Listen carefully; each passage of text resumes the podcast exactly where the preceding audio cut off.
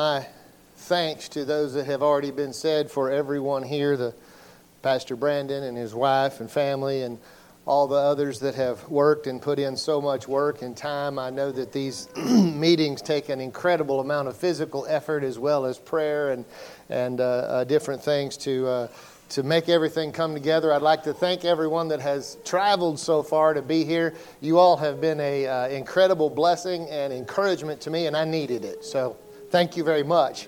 Appreciate that. I appreciate the fact that the Lord has met with us. And I have already gotten an incredible blessing, and I've had my battery charged, and we're not halfway through yet. So I might have to get another battery and get some more charge capability here. So I could stop right here and just say ditto, and I yield my time. But that wouldn't be Baptist, would it? So... yeah, brother Michael, I was going to tell you to leave your gate open because I'm coming out of the barn and I'm heading to your pasture, brother. But then Brother Odom, he saddled up my horse. So turn to Hebrews, if you would, chapter number 1. We'll start at the other end, and Brother Odom finished up the book. I'm going to try to give you the introduction. So, the book of Hebrews begins with what I consider to be a phenomenal statement. And that phenomenal statement is that God is speaking. Now, last night we were all challenged and encouraged that we need to be a praying people and we need to talk to God. But I want us to consider as well that God is talking to us. God is speaking.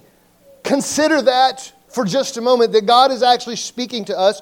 One man that I read after said this, that one of the most important assertions made by the author of Hebrews, in fact, made anywhere in Scripture, is the assertion that God is not only a speaking God, but that God is speaking to you. And He has spoken throughout history, and that now He is giving His final revelation, and that final word is Jesus Christ. Read with me, if you will, from Hebrews chapter 1, beginning right at the very beginning of this book. The author says, God, who at sundry times and in diverse manners spake in time past unto the fathers by the prophets, hath in these last days spoken unto us by His Son, whom He hath appointed heir of all things, by whom also He made the worlds, who being the brightness of His glory and the express image of His person, and upholding all things by the word of His power, when He had by Himself purged our sins, sat down on the right hand of the majesty on high, being made so much better than the angels, as He hath by inheritance obtained a more excellent name than they. For unto which the angels said at any time, Thou art my Son, this day have I begotten thee. And again I will be to him a father, he shall be to me a son. And again, when He bringeth in the first begotten into the world, He saith, Let all the angels of God worship Him. And of the angels He saith, who maketh His angels spirits and His ministers a flame of fire.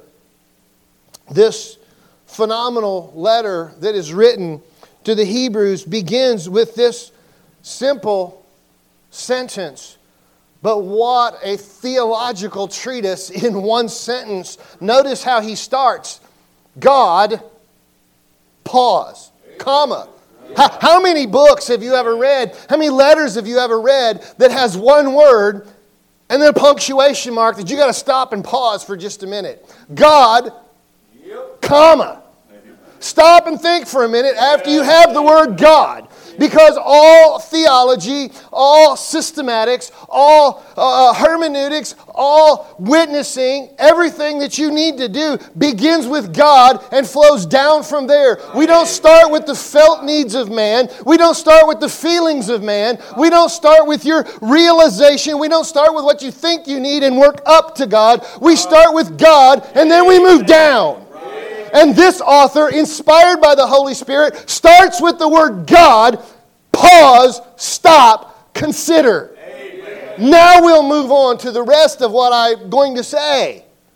After God, comma. Jesus is preferable to all of the prophets. You see, he starts with this treatise that we have a long ago witness. The long ago witness is the fact that God was speaking. The human author of Hebrews, whether you believe it was Paul or Apollos or Timothy or Luke, you see, everybody that preaches from Hebrews has an opinion. And we tell you who we think it was, but none of us know for sure. And that's why we don't argue about it. Because you notice, unlike all of the other letters, this author doesn't even mention who he is. He doesn't sign the letter. The human author of Hebrews doesn't identify himself by name because he doesn't want to detract from the thrust of his opening statement, God, comma. God is speaking. Who's writing this doesn't matter. God is talking. Focus on God. Listen to Him. Listen to God. Because God is talking and God is writing through the inspiration of the Spirit. And who the man is that's picking up the pen is irrelevant. God speaking. God at sundry times, many times in the past, throughout history, God has been speaking. From the writings of Job, if you believe that Job was the earliest book, or from the writings of the Pentateuch when Moses picked up his pen, or rather when Moses carried the tablets written with the finger of God. Amen. 1,500 years B.C.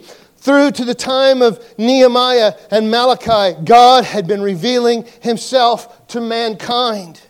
God has revealed Himself. God at sundry times has been speaking. He revealed Himself to mankind. God came down in the garden and spoke to Adam. Adam didn't start talking to God. God spoke to Adam. God spoke to Abel. That's how Abel knew to bring a proper sacrifice. Cain didn't bring the right sacrifice. But you know, God even spoke to Cain, didn't He? He said, the ground crieth out. Amen. God talks, brother. God spoke to Abraham. God spoke to Moses from a burning bush that was not consumed. God spoke to all the descendants of Abraham. He spoke to Abraham. He spoke to Isaac. He spoke to Jacob. Oh, many times. He says in diverse manners. This speaks to the many ways in which God had spoken. God revealed Himself in so many ways in these diverse times, in times past, this long ago witness. God had revealed Himself, to Joseph. Behold, this dreamer cometh. Well, we don't like that dreamer. Let's throw him in a pit and send him to Egypt, where God had a plan, right? And we have an interpreter of dreams. Well, we don't know what this means. Let's send for that interpreter of dreams, this man named Daniel. Oh, it was the angel of the Lord that spoke with Abraham. It was the angel of the Lord Himself that spoke with Jacob. It was the angel of the Lord that Hannah saw. It was Manoah, his wife, that said, we're going to die. We're going to die, we're going to die, we're all going to die. There were other angels that spoke to Lot and to his family that literally came down into the city of Sodom and put their hands on them and carried them forth out of the city. God Himself spoke to Moses face to face as a man would speak to his friends. Yes, God had sent His word through the work. Our text tells us of His prophets. God has revealed Himself to man throughout history. You know what the problem is? We're not listening. We don't like it. We're not learning. That's our problem. This long ago witness, it's not silent. We're stubborn. And so, he hath in these last days sent us his last witness. The long ago witness has now sent us his last witness. He has spoken by his Son. The writer now of Hebrews places us into the last days. You see, this is a continuation of the theme that has always been the theme of history. The theme of history is that God is revealing himself to his people. This is not a new theme. This is a continuation of the same theme. I draw your attention quickly to the book of Exodus. In the book of Exodus, in chapter number 34, come quickly to verse number 5. You'll see the theme. One of my favorite sermons. God himself is the preacher. God himself is the subject. God himself is the theme. God himself is the conclusion.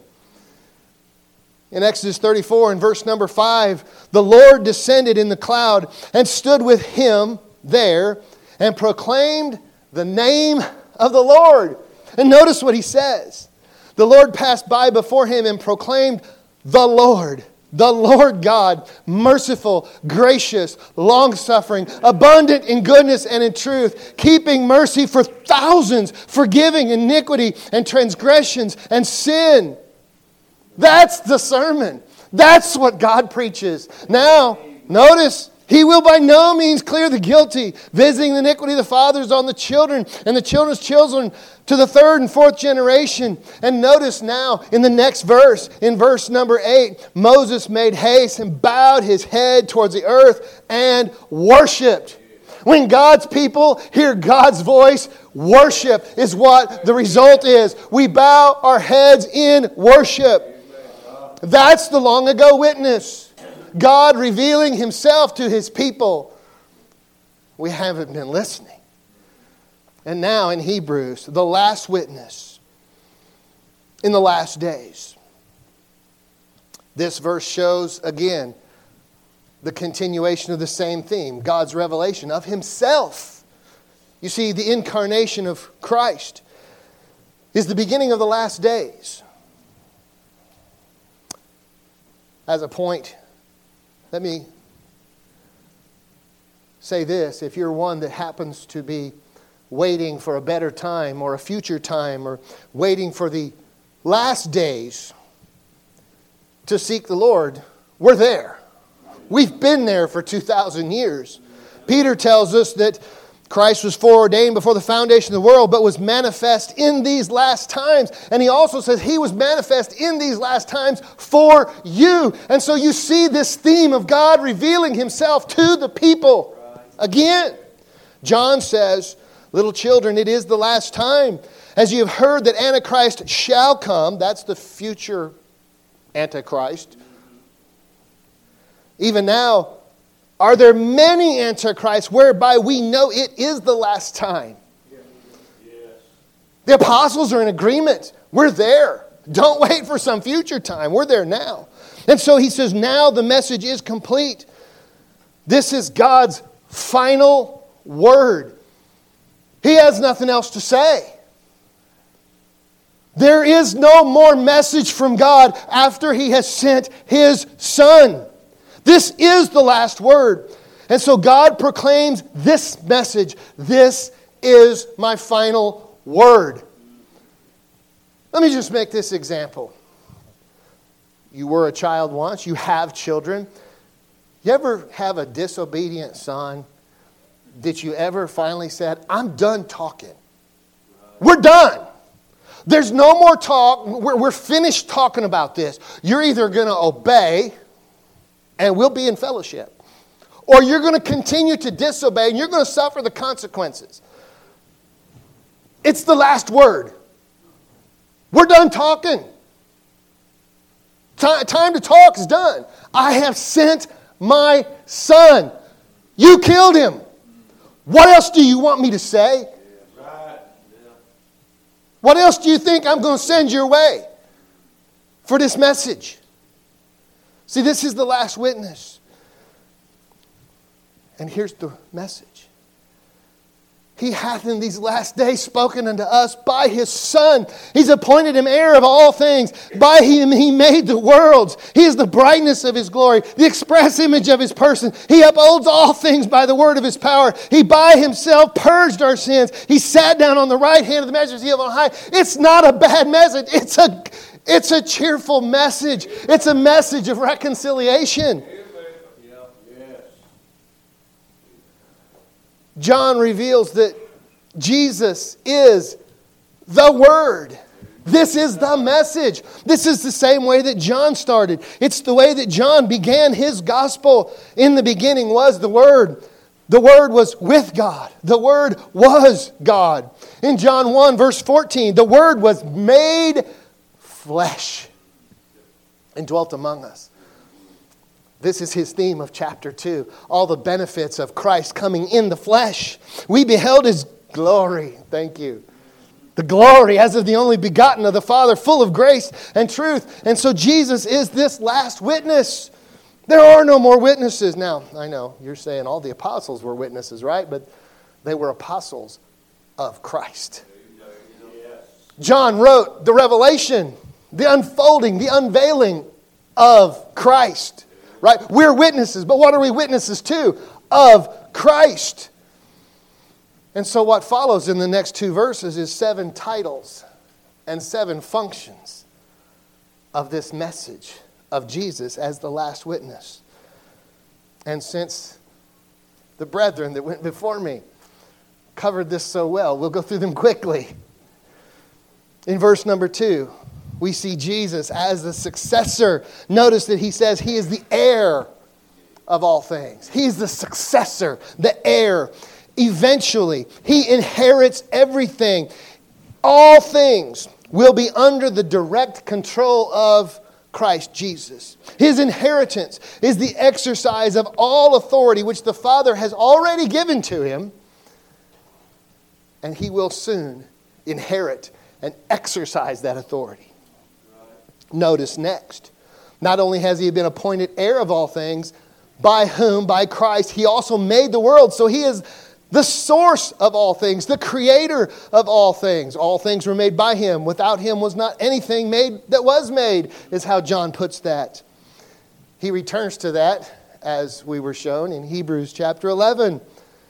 Through faith we understand the worlds were framed by the word of God, so that things which were seen were not made of things which do appear. And we understand that to be not only the vocal word of God, but the living word of God. Also in verse number 3, he's the brightness of his glory. Shining. He's the shining of the glory. Ah, the glory. That word here in this text, it's a rare word that's only used here in the New Testament. It means to send forth a bright, shining, effulgent light. It's a rare word. Some, and I'm not going to tread off into unfamiliar or unwelcomed waters. I'll just say this.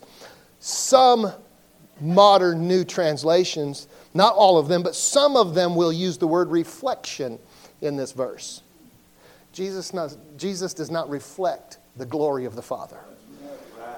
He shines His own radiant glory. The Son does not reflect God's glory because He is fully God. He radiates His own glory. John again says, we beheld His glory, the glory as, that's a conditional statement, right? Same in essence, same in quality, the glory as of the only begotten of the Father. James 2, verse 1, the Lord Jesus Christ, the glory. Just cast your eyes across the page to chapter 2 and verse number 9. We see Him crowned with glory. As Brother Michael pointed out earlier in Matthew 25 and verse 31, we see Jesus Christ with glory, His own glory. We know this is true because Jesus is coexisting. He's co-eternal. He's co-equal. And He cooperates with everything that the Father does. He has His own glory. We see next in verse 3 what I call the stamp, because He's the express image of His person. I won't give you all a Greek lesson, but this is another one of those Greek words that's only used here in the New Testament. Let me pronounce it for you. Character. Sound familiar? It's where we get our English word character. And so Jesus is the same character as the Father. It simply means the facsimile, the stamp. It's an exact copy. It's an exact reproduction of the Father. The Apostle Paul uses a similar concept in 2 Corinthians chapter 4, verse number 4. He talks about this world. He says, in whom the God of this world has blinded their minds. You see how it contrasts with that shining radiance? He says He's blinded their minds of them which believe not, lest the light of the glorious gospel, see how he's tying these concepts together? The light of that glorious gospel of Christ, who is the image of God, should shine unto them. And he uses that word image there. Another Greek word, I said I wouldn't give you a Greek lesson, but you know, this word, icon. Y'all know what an icon is? That's where we get our English word icon. Y'all have a computer and you click on the icon. It's what it is. It's a perfect picture. It's a perfect representative. What he's making the case of here is Jesus is not like God. Jesus is God. He is the exact nature. He's the perfect representative. He is the exact essence. He says Jesus is God. I'll move on. Also there in verse number 3, we see the sustainer. Jesus maintains everything. He upholds all things by the word of His power. We've heard it already mentioned in Colossians chapter 1. He's before all things, and by Him all things consist. Jesus is the creator. He's the coordinator. He is the custodian. It implies that Jesus Himself maintains all things in the universe by His own word and by His own authority. Notice next, He's the purifier. He had Himself purged our sins. I have here the word sacrifice and the word Savior. I had to put two here for my alliteration. I just sacrifice itself wouldn't do. Savior. How much more shall the blood of Christ, who through the eternal Spirit offered Himself without spot to God, purge your conscience from dead works to serve the living God. I'll read you what Mr. Spurgeon said about this. Spurgeon, in quoting this verse and commenting on this particular verse, he said, is it not a wonderful thing? A wonderful thing, meaning that it's almost too difficult to imagine, too hard to comprehend. He says, isn't it such a wonderful thing that Jesus made purification for our sins even before we committed them? There they stood in the sight of God, standing before God, already existing in all of their heinousness, in all of their hideousness. And yet, holy Christ, incapable of sin, incomprehensible, stooped to make the purification for our sins. Unto Him that loved us and washed us from our sins in His own blood. He purchased the church with His own blood, Acts 20, verse 28 says. John tells us that the blood of Jesus Christ, His Son, cleanses us from all sin. The seventh title we see here in verse number 3. He sat down on the right hand of the majesty on high. He is the sovereign. He is the ruler. Jesus proclaimed this position for Himself before His death. He said, hereafter shall the Son of Man sit on the right hand of the power of God.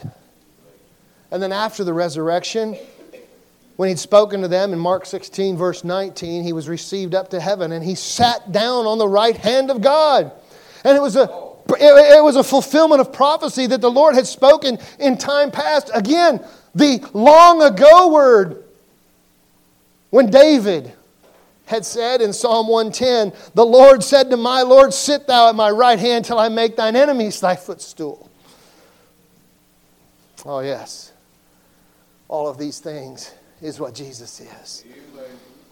And that's why He is the last word. That's why He is preferable to all the prophets.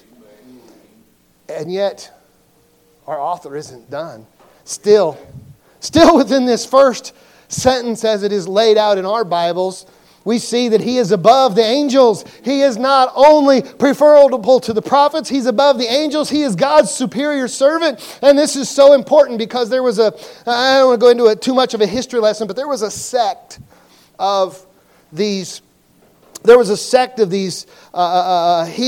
a sect in Judaism which believed that angels would even be superior to the Messiah. And what He's doing here is He's just destroying that. And He's using their own scriptures to do it. Because what follows in the rest of chapter 1 is 7 different quotations of their own scriptures to prove exactly what Jesus said. You err not knowing the scriptures. You err not knowing your own scriptures. You're just not reading the long ago witness. And he starts in verse number 4, being made so much better than the angels, because he hath by inheritance obtained a more excellent name than the angels. Yes. He has an incomparable identity because of his inheritance. And this word is a translation of a word which refers to his change of state when he gave up heaven to come down and take on the seed of Abraham. Jesus has eternally existed. He just established that. But he was temporarily made for a little time lower than the angels. He takes that up again in chapter 2 when he says we see Jesus who was made a little lower than the angels for the suffering of death, but he is now crowned with glory and honor. And after the completion of this sacrificial work, Jesus is again exalted on high. He's ascended to the right hand on high. And man, I want to preach the rest of this chapter. I know we don't have time.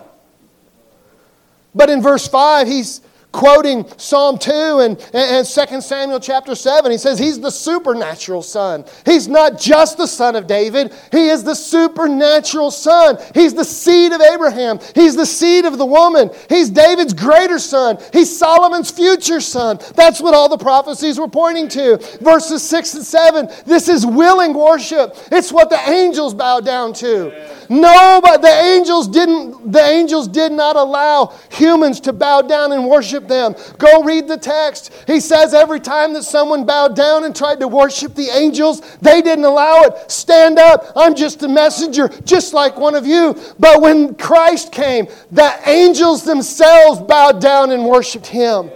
You move on just a little bit further and you get to verses 8 and 9. He is the great God. The Father says to the Son, "You're God." Yeah, I'm God, but you are God. You're the God. And again, he's quoting the 5th quote, Psalm 45, verses 6 and 7. You get to the verses 10 through 12. He is creation's constant. Again, Brother Oldham covered this. But He is the constant of creation. He created all things. He's going to consume all things at the end because He is the constant. It reminds me again of what David said or what Moses said in Psalm number 90. The earliest of all the Psalms. Again, a reference to the long ago witness. The first Psalm ever written. Lord, Thou hast been our dwelling place in all generations. God, you've been talking. You've been speaking to us. You've been trying to get our attention. And you've been trying to tell us about yourself because we are your covenant people. We don't listen. Lord, you are our dwelling place in all generations. Before the mountains were brought forth, or ever thou hast formed the earth and the world, even from everlasting to everlasting, thou art God. Amen. That's not just talking about His sovereignty. That's talking about His eternality. Yes. From everlasting to everlasting. God, you are God. verses 13 and verse 14. He calls him the mighty monarch. He is the mighty monarch because of the position of his reign. What's the position of his reign? In verse number 13, you see that he says, "Sit on my right hand till I make your enemies your footstool." Referencing back to verse number 3. What does he say? Sit down on the right hand of God. The position of power. The position of favor. Look at the power of his reign. The power of his reign. Jesus himself said, "All power is given unto me in heaven and in earth." That word for power means all authority. Paul says he is the head of all principality and all power. We see his power in verse 3. It comes from his intercession. He had by himself purged our sins. He intercedes for us. In verse 4. It comes from his inheritance.